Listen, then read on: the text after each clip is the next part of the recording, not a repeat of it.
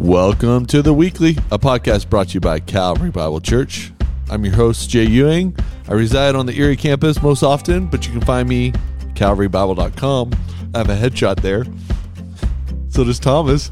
Hi Thomas. Good morning. What's up, buddy? I was like, you can find me. I guess you can find me in the headshot. Man, the headshots. I don't know. I've only had a headshot because I work here at Calvary Bible Church. No doubt. We're not selling insurance, but we do have those headshots. hey, Calvary, so good to be with you. It's Thanksgiving week. It's Turkey week. Or in Jay Ewing's household, that's chicken week. Ain't no turkey this year. I got confirmed by the mother in law. Really? Ain't no turkey. What are you guys cooking? Chicken.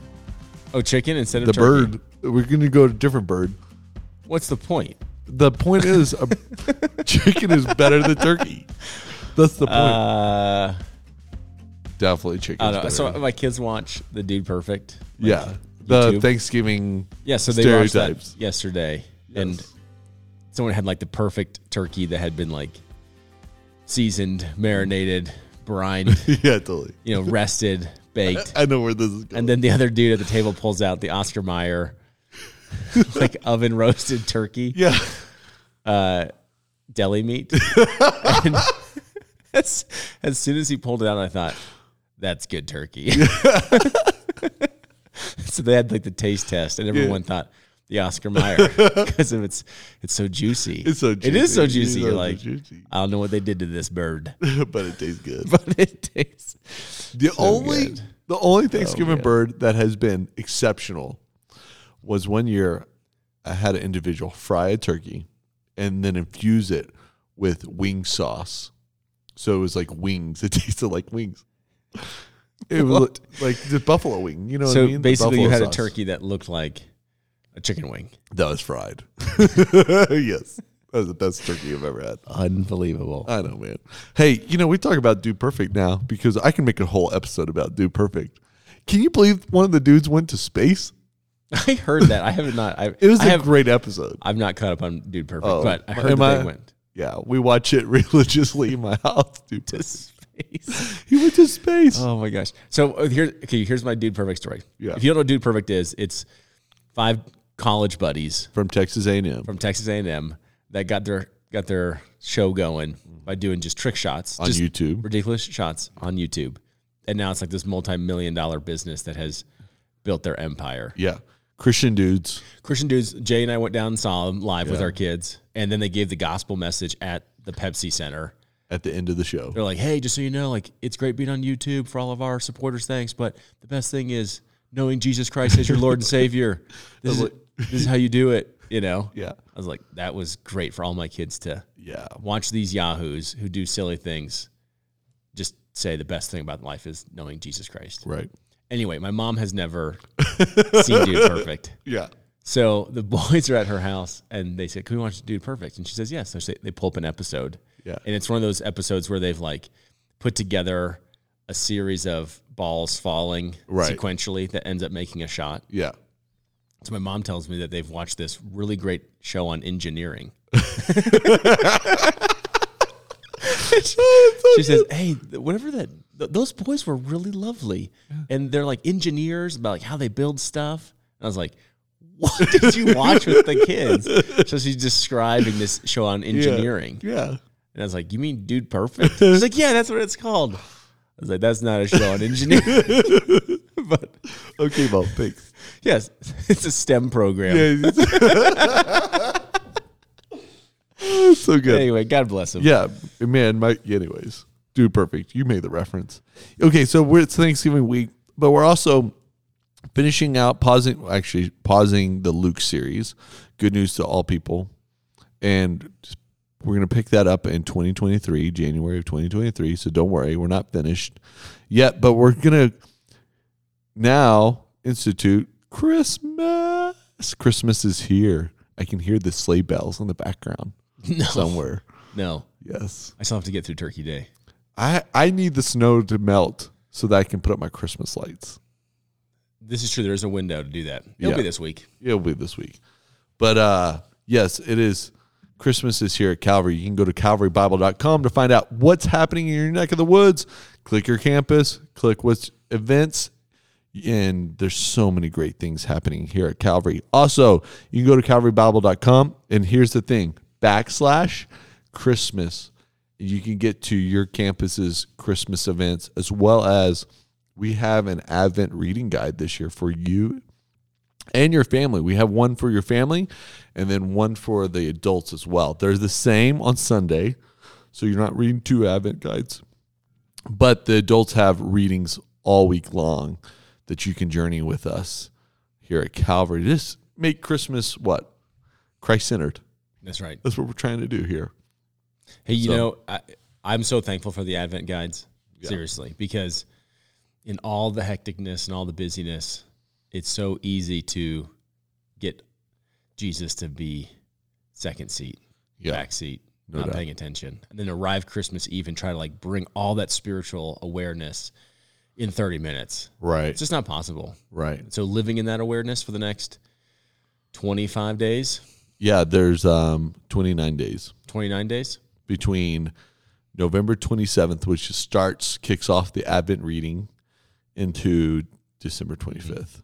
There is a reading on Christmas Day. Great. Yeah. Cool. So, you know, one of the things here for me is people, you know, I get occasionally asked, why are we doing Advent? Isn't that a Catholic thing? Simply, Advent means arrival, it's a Latin word for arrival. And we are participating between two arrivals the first arrival of Jesus, when he came, put on flesh, dwelt among us. That's John 1, people. And the second arrival, where he comes again. And Christmas is actually this reality that something future is going to happen. We're not just looking at the past, we look at the past to see what the future looks like. Does that make sense, Thomas, to you? Yeah. And so Advent is a great marker for us at Calvary because let me let me say something in recorded history. Christmas season is some of the most un-Christian season for Jay Ewing because it's full of things I have to do. Does that make sense? No. It's the less Christ-centered season. One of the most un-Christ-centered seasons in my life. You know, I think that goes back to, you know, we were been in Luke, and Jesus continues to warn about wealth Yeah. and how it can take an inappropriate, it can occupy an inappropriate place in your life, Right. which actually puts the believer in probably the most dangerous spiritual place of forgetting the Lord. Mm-hmm. And I think that's just that is Christmas, is it? I mean, I think it's Thanksgiving too, Yeah. in some sense. Totally. Of of all the things that we're blessed by, that can then take up residency as our main affections. Right. And it's just it, it's just to say, hey, that's why we do these practices mm. of being in the Word daily. This is why we have these practices of Advent reading. This is why we recenter ourselves on Sunday, is because we don't want to drift mm-hmm. and get caught up in things that just are of such less value. That's right. That's right. And so, an Advent reading guide, and this year I put together a new one, a unique one. So it's not the typical Christmas readings. We're going to read from Isaiah and John's writings because each week in Isaiah on church, there's some themes that pop out to us light, shepherd. What are some other, the other two from Isaiah that as you prep? Uh, he is the bread that satisfies. Yeah. there's some themes and so john is really good about explaining those things and i felt like you know this year we should get into john and not miss out some of the things that he, some of the metaphors he has for us with these themes in isaiah does that make sense Yeah, it'll be fun to be going through the Christmas season through Isaiah. Um, sometimes Isaiah is referred to as the fifth gospel, i love referring it to the fifth gospel the witness of Jesus Christ in the Old Testament. So I think it'll be great to look at what was promised, what has been fulfilled, and how does that excite our hearts for what is coming. yeah totally Yeah. Thanks. And you know, I, I said in the Advent Guide, John and Isaiah have a lot more in common than you think they do. Um, one of the things is they love to use metaphors. They love word im- word pictures to help explain big realities of God. I I love that about them too. I like I think it just you know how simple is it to say, in God's, I'm the light. Everyone knows what light is, right? We've all been in a dark room and turned on light. We know what those two things, darkness and light. Those are the simplest themes in human civilization. But yet they're some of the richest things about who God is. Does that make sense? You know, what I think is wonderful about that is if if you gave a modern evangelical theologian the opportunity to have been a disciple of Jesus, they would have given us given us volumes of trying to define everything with words, mm-hmm. so that we would have no more questions. But it would take libraries, mm-hmm.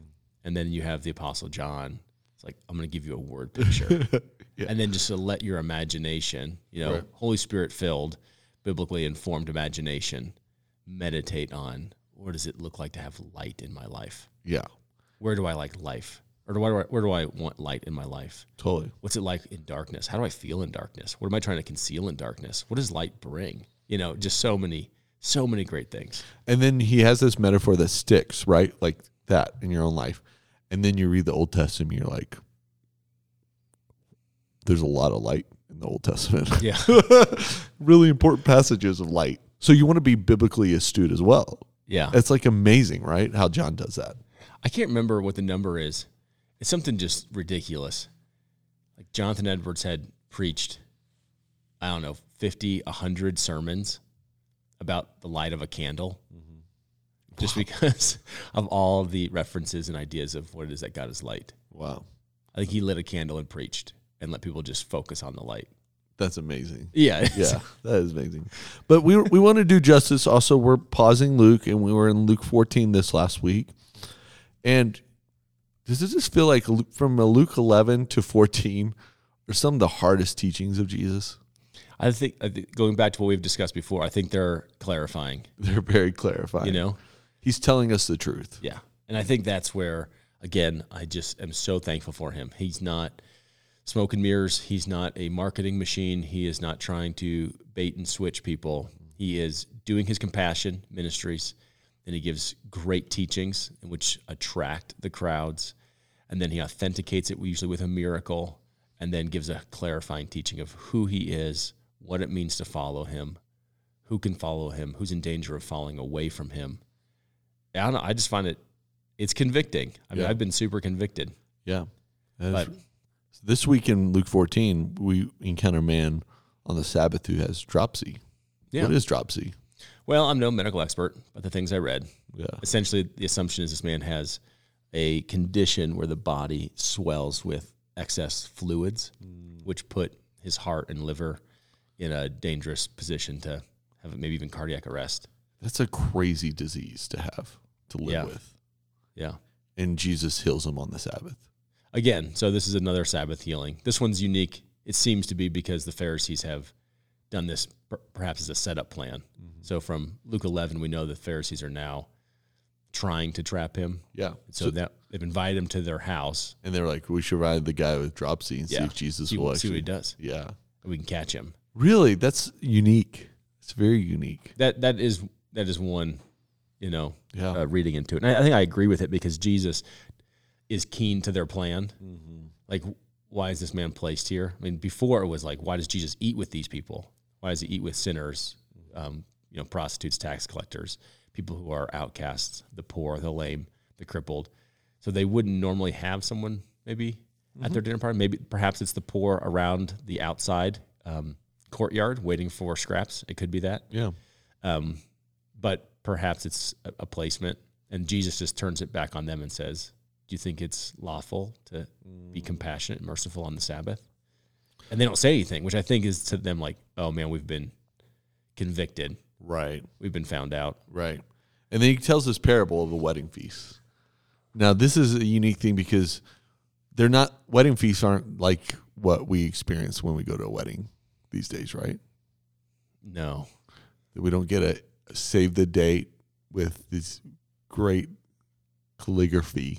well, you, I mean, you got your you got your original invitation. Okay. So we kind of talked about you get two invitations to a banquet back then. Okay. because it takes a long time to prepare. You can't just go to Costco on Friday and, and throw the banquet on Saturday. So you have to go hunt animals. Well, you can't go to Costco between here and Christmas, Oh man, anyways. I was I was there that's, that's the worst time. the other day just to go get the last things of the shopping list because Yeah. I didn't want to be there this week. And I saw this lady asking a manager, "Do you have any more turkeys?" And he said no. And then this other person, "Do you have any more eggs?" They said no. And I thought, hmm, you're about a week late. if I had a turkey in my cart, I would have given it because I, I'd be happy to give away my yeah, turkey. I'll go get steaks. we go get a prime rib.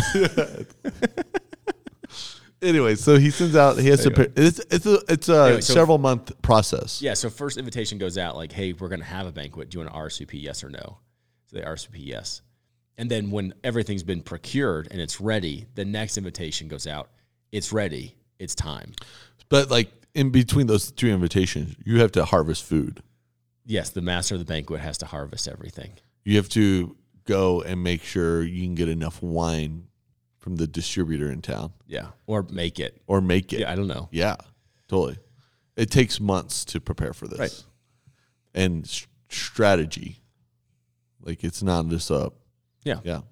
So I think there's another picture of what heaven is like. So all of our poor imagery of clouds and blue skies and nothingness is ridiculous. The, the scriptures are so filled with rich imagery. Yeah. From Old Testament all the way to Revelation of what it looks like to be in the presence of God. Mm-hmm. One of them being a multi-day festival with appetite and festivities and fun and relationship and music and dancing and wine and choice meats Yeah. and the enjoyment of one another. And Jesus has to leave earth to go prepare for that. Yeah.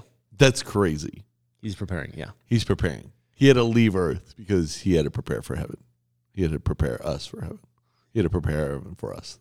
It's How do you say it? Yeah. Yeah. He's preparing a place for us. So anyway, that he tells that story. Yeah. Yeah. of a banquet. And so between, so basically he says, hey, there's guests that RSVP'd yes initially, that now the banquet's ready are making excuses. Mm-hmm. They can't be there. And man, I think about that with our own culture. Let me just go off on like a, a hobby horse right now and just Yeah. rant for a minute. How uncommittal are people these days? Yeah, totally. And I like I'm convicted too Right. about this, but like, how many times have have I sent out something and someone says yes initially, and then like just a better op- opportunity comes up, and they're like, oh man, I can't be there anymore. Yeah, totally. Just it's like FOMO. Okay, do you have FOMO or JOMO? What's JOMO? So FOMO is fear of missing out. Yeah. So if your buddies all got like an invite to a wedding or a sporting event and you didn't go, that'd be FOMO. Like I just I, I can't miss this. Yeah, duh. JOMO is you found out that you didn't get invited and you have joy of missing out. Yeah, yeah. You're like, oh, oh sweet. That's awesome. I can stay at my house. I don't have to drive down to Denver. I can watch it from my TV. Yeah. Do you think you have FOMO or JOMO? I don't know. It's really de- ridiculous, Thomas. so they they're uncommittal. They ca- they bail out. He's They he's bail out the because something has captured their attention and their heart between the first and second invitation. Yeah. That's what's happened. Is between saying yes and attending to the banquet Mm. or attending the banquet, something else has come into their life that they find more interesting. Yeah they find more interesting, so they make lame excuses. S- Man, lame excuses. Lame, So, lame, lame excuses. property, which we, we said was the prospects of future investments. Mm-hmm. You have oxen, and that's possessions, new things you got to check out and play with. Yeah, And then marriage, like I think I equate that to passions, it's Mm-hmm. relationships. Like these are just more important than attending the master's banquet. yeah. And Jesus tells his parable with the Pharisees right after he healed a man. Yeah. Like to the Pharisees, the religious leaders who are striving for righteousness so that they will be in the kingdom. Yeah. Like that's why they're doing everything. It's not, see, they're not trying to do these good works to earn the kingdom. No, they know that they went into exile because they lacked faithfulness to God. Mm-hmm. And so their solution is we must remain spiritually holy and pure so that exile one won't happen again and the kingdom promises will come because we will be a holy enough people for the kingdom to arrive. So I think they're striving after good things. yeah, and they're just totally missing the man who's brought, bringing the kingdom. Yeah. Like, but I'm not coming through Jesus. Yeah, totally. He's like, I'm the servant to tell you that the banquet's ready. yeah, and you're missing out. You're miss out. Which I, I'm, i mean, there are plenty of texts that talk about, heaven and hell and judgment. You know, this one to me is just, Oh, I don't know, it's disturbing because mm. I'm the one that excuses myself. So these these three groups say, please consider myself excused mm. to the master. And he doesn't get enraged and demand their presence. He's enraged that he's been declined and goes and fills his house, house with other willing parts, participants. Yeah. Then he says, To all those who ask to be excused, you may be excused. Yeah. Totally. It's sort of like C.S. Lewis writing with the Great Divorce is when we come to find out that people actually don't want to be in heaven. Yeah. I think that I think in so many my so many times in my life I think, well, everyone wants to be there. I'm like, no, I've had too many conversations now. Mm-hmm. It's like, no, they, they want to be excused. They want to be excused. And Yeah. the Lord, the master of the house, will let them be excused. I just, I mean, like, don't if you're listening today, don't excuse yourself. Like, you're never gonna, you're never gonna be in heaven wishing, oh man, I really wish I would have, wish I had my oxen back. Yeah. Totally. I don't know. Yeah. It's So- true.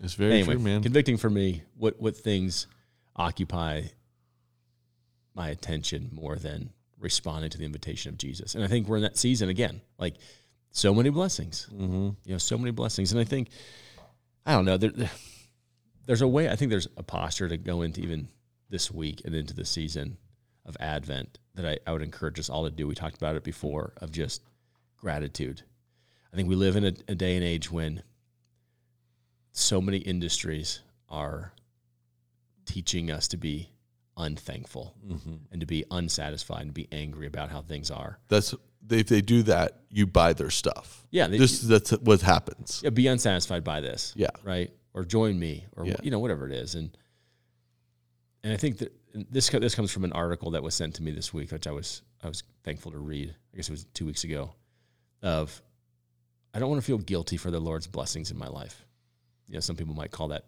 privilege Mm-hmm. you you have a mom and dad you have two parents or you're healthy Yeah. people want to, you, you know you're just so privileged it is true i am i don't know if if the godly response is guilt Mm-hmm. and to feel shame over those things, but to have two responses of gratitude and generosity. So if the Lord has blessed me with these things, then how do I just say thank you? Gratitude and generosity. Yeah.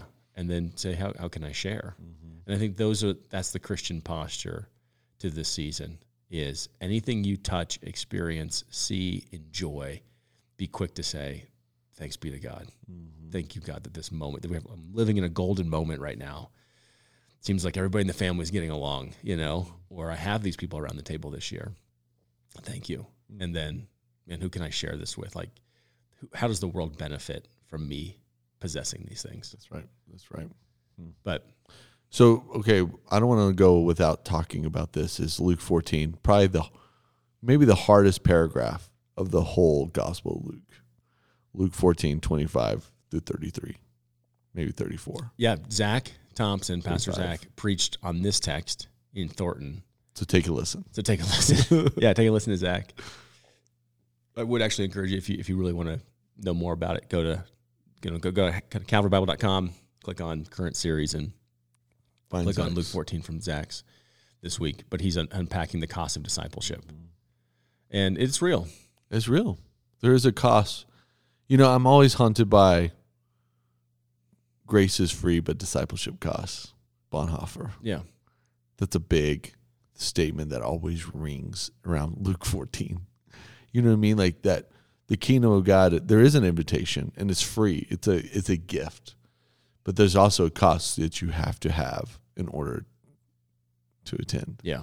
I do think Luke is putting that teaching because it's not in the immediate context, but I think he's putting that teaching there to parallel the three excuses. Mm-hmm. So Jesus saying, "Hey, oh, invitation's open.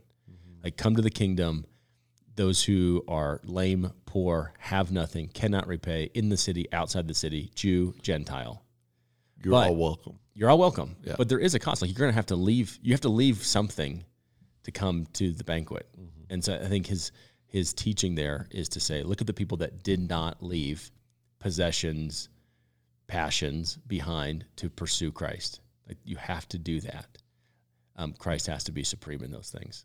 Um, and I think that's the point in that. But I, al- I always go back to here's the deal: it's gonna no matter what your decision is, it always costs you something. Mm-hmm. Whenever I say yes to something, I'm saying no to something else, right? Always. So if I'm saying yes to more and more promotions at work, I'm probably saying no to more and more family engagements Totally. in the sense of like more time commitments. Not always promotions. I shouldn't equate the two. But if I have to continually give more time and best energies and creativity to work, that means I'm giving less best energies, creativity, and time to family. Right. As just an exa- one example. It's just a cost. You yeah. So it's like I'm saying yes to one thing, and it's a cost to another thing. right. I could also say I'm going to say more yes to family time and no to certain activities I'm invited to or opportunities or vacations with buddies, you know, mm-hmm. because I'm saying no to something. So, yeah, it's cost. You have to count the cost to follow Jesus. But the people who said no to Jesus for their land, oxen, and marriage as well, they missed out on something. They missed out on something. So it's going to cost you something no matter what. Mm-hmm. I, I kind of want to just, count, I think that's why I said count it because at the end of the day, I'm, you know, an adult now with kids. And some of those things I was really passionate about when I was 12, mm-hmm. yeah, I, I'm not as passionate about anymore. Totally. Some things I was passionate about in my twenties, I'm not passionate about Yeah. anymore. And it's like, man, if I would have lost relationships with Jesus over those things, mm-hmm. I'd feel so foolish. But right now, I'm so occupied with my current passions Yeah. and possessions, you know? Totally. And it's like, you know, when I get to 50, 60, I'll look back and go, what was I, what was I so spun up about? Mm-hmm. That's right. That's right. And Luke finishes, and Jesus finishes, I should say, even more, this whole scene with a phrase that I find is one of the hardest phrases to hear. And that is, He who has ears to hear, let him hear. That's a that's an interesting phrase, isn't it? Yeah. He says it quite often, actually. Jesus says that phrase quite often. He who has ears to hear, let him hear. And so maybe that's the challenge for us, even in this season, is do we have our ears tuned to hearing that voice from the Lord? All right. Thomas has nothing to say. I was listening. No, man. No, listening. it's, good to know. It's a it's, it's a crazy phrase. I think, yeah, it's, it's the wake up, pay attention. Do you have, are, are you in tune with what's really going on? Mm-hmm. Totally. And do you have ears to hear? And I think that is, I mean, if there's, any, here's, I would say this if there's any movement in your life, incentive to listen, don't ignore it Mm-hmm. because there's no guarantee you have any interest in listening tomorrow. Mm. And so it's like if you have ears to hear just even the smallest sense of the Father's voice to say, "Come to me," or read this text with your family, or say a prayer of gratitude, Or pray with your wife. the pray with your wife. I mean, like, whatever it is. If you if you are moved in any way, don't ignore it mm-hmm. because there's no guarantee that you're going to be moved to follow tomorrow. Mm. So good. All right, Calvary, we just love you. We're praying for you in this season. We're so thankful for you, so grateful for your commitment to us. Thanks for always listening as well. We hope you have a great beginning of the holiday season, kicking off with Thanksgiving, ending in Christmas, or beginning in Christmas. Anyways, we love you. All right, have a great Thanksgiving. We'll see you this Sunday in Isaiah. yeah, we will. Yeah. Kicking off Christmas season. I love it. Light a first candle. Light the first candle.